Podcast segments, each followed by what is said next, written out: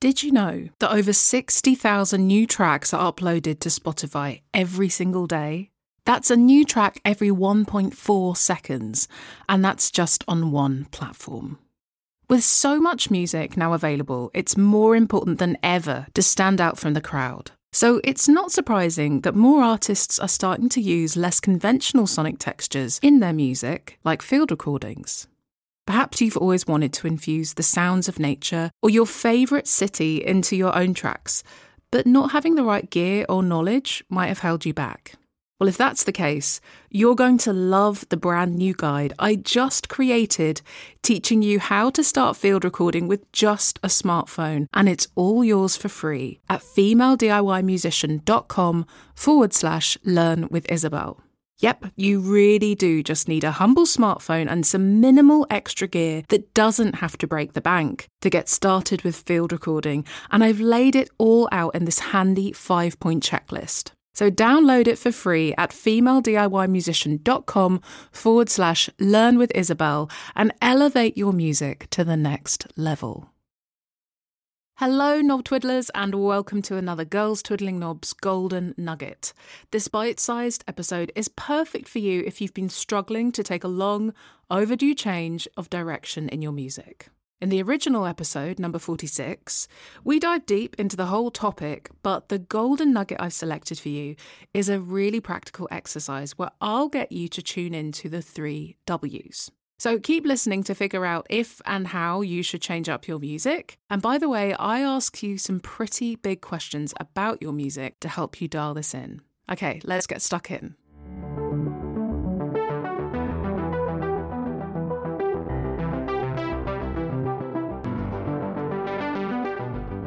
It's easy to feel overwhelmed by all the new musical possibilities when assessing our next step as an artist, but there are ways to find a direction that has real intention and clarity.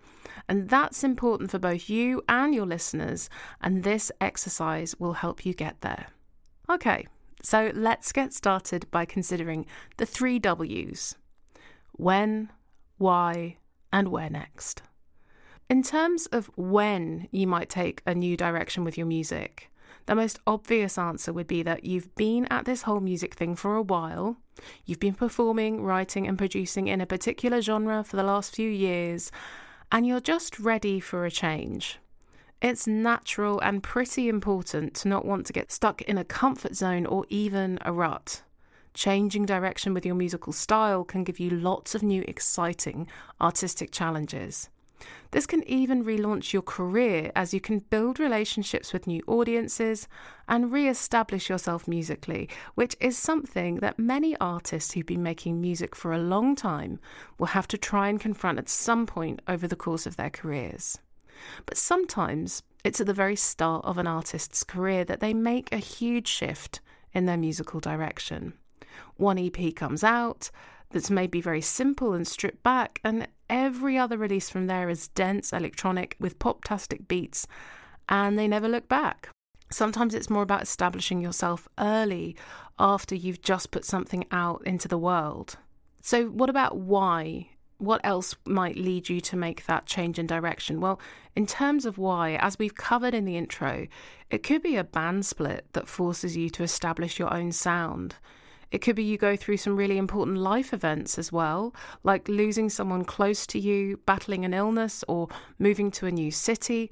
And these life changes mean you no longer connect with the sound you had before. It could also be that you just discovered an artist or genre of music you didn't know before, and it totally changes how you imagine yourself making music. It really can be as simple as that. All of these reasons for making a musical change of direction are really important and worth taking seriously because at the end of the day, this is really about you asserting your identity as an artist and as a human. Our musical sound acts much like a sonic signature, a unique blend of influences and textures that add up to an artistic expression of our own inner world. So, if you're called to go down a new path with your sound, it's really worth listening to this. Sometimes that might involve you making a difficult decision, like leaving your band, disappointing your long standing fans, or learning new skills in production in order to make it happen.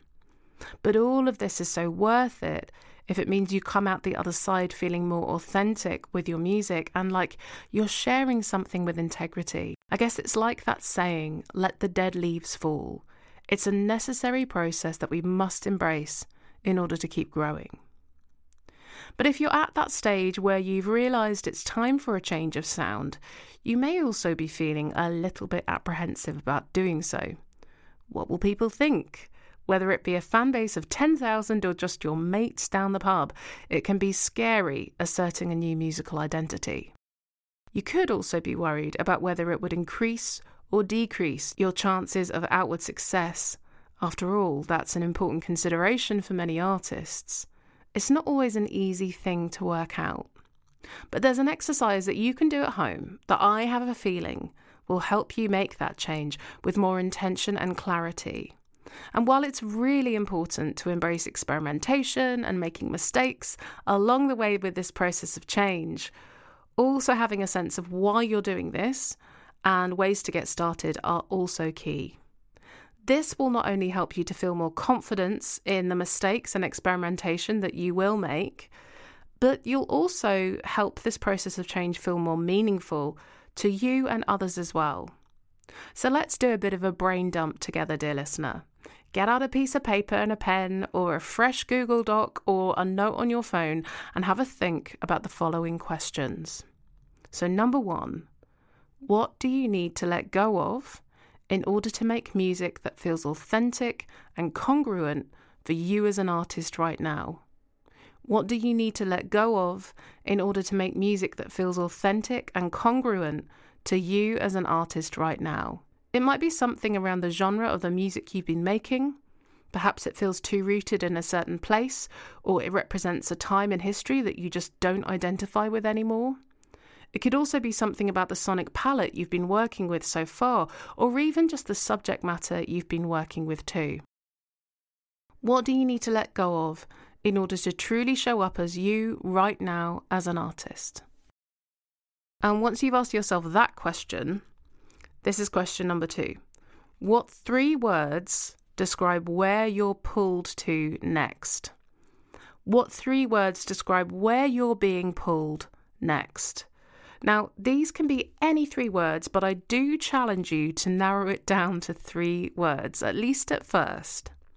These words are the cornerstone of your new direction and can be anything from a season of the year to a historical artistic movement. They could be an emotion, a place, a colour.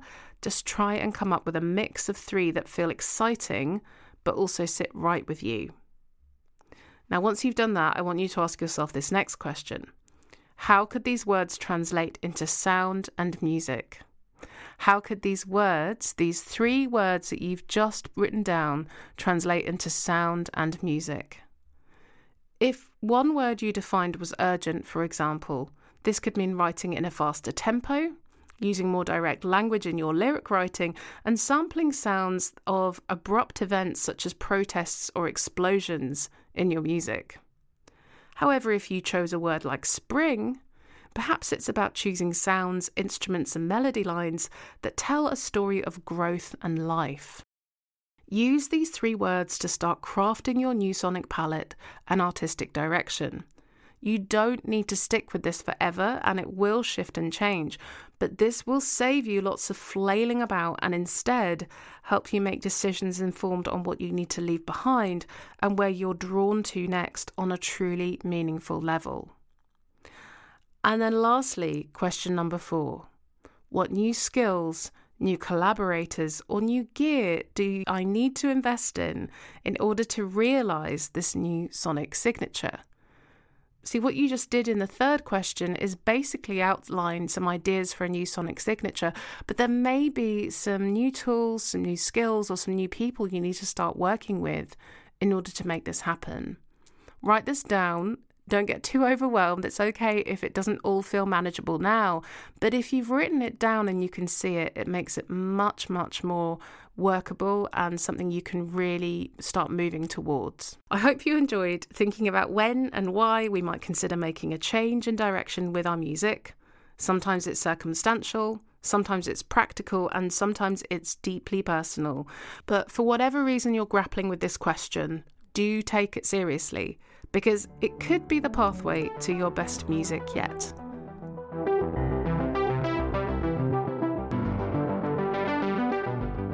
Well, I hope you liked this Golden Nugget episode and that it's given you some fresh perspectives and new ideas to try in your own music and creative life. Remember to swing back over here each Thursday for another dose of bite sized Girls Twiddling Knobs realness from the archives before we drop season 4 in November this year. If you like this episode, why not hit subscribe and share it with a musician friend? And to listen to the full original episode, check out the link in the show notes. Okay, knob twiddlers, I'll catch you here next time. So, how'd you like that episode, dear listener? If you loved it, and you know someone else who would love it too, be a good friend and share it with them. Go on, spread the girls twiddling knobs love.